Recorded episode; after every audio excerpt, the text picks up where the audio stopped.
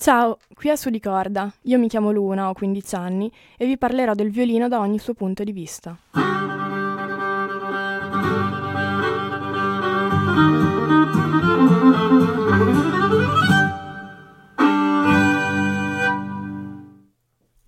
Il nuovo secolo, fortemente marcato dal romanticismo, non crea nuove forme ma elabora e sviluppa quelle del secolo precedente, il concerto e la sonata.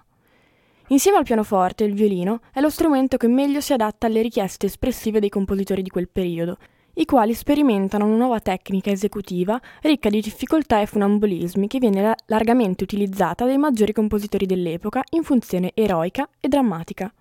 Tra questi virtuosi, ancora oggi, ricordiamo Paganini e Wieniawski.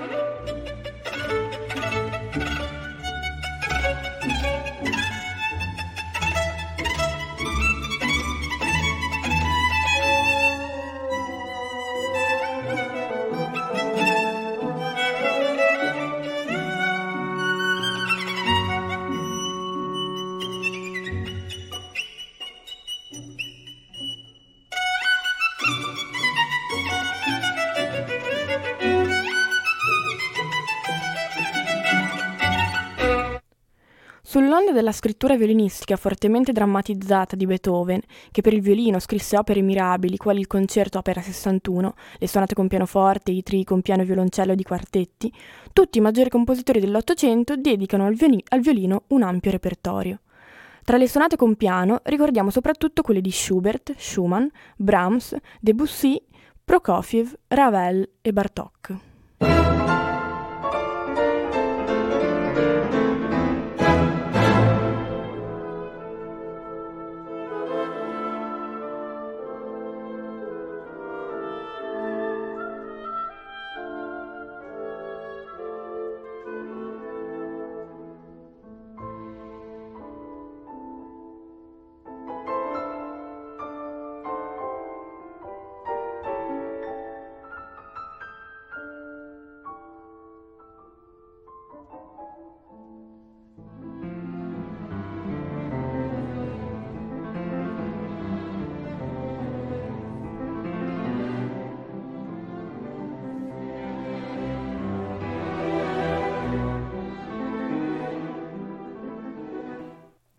Nella forma del quartetto d'archi abbiamo opere importanti anche di Mendelssohn, Dvorak, Puccini, Nino Rota e Dmitrij Shostakovich.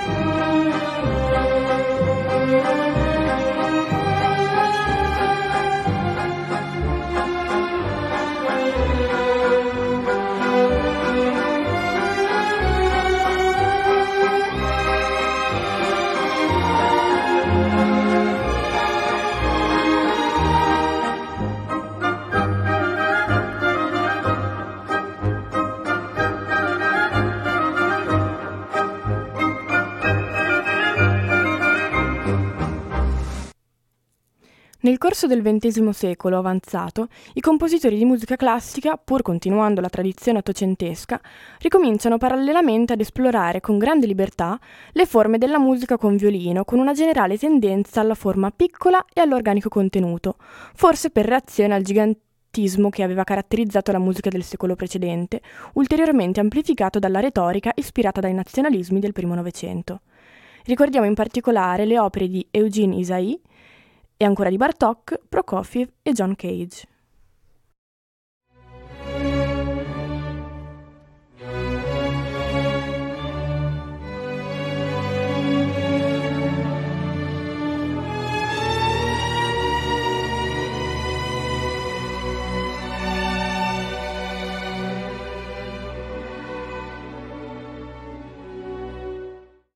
In questo senso si riscontra un ritorno anche alla scrittura per violino solo, in qualche misura sempre ispirata all'opera di Johann Sebastian Bach e ai capricci di Niccolò Paganini.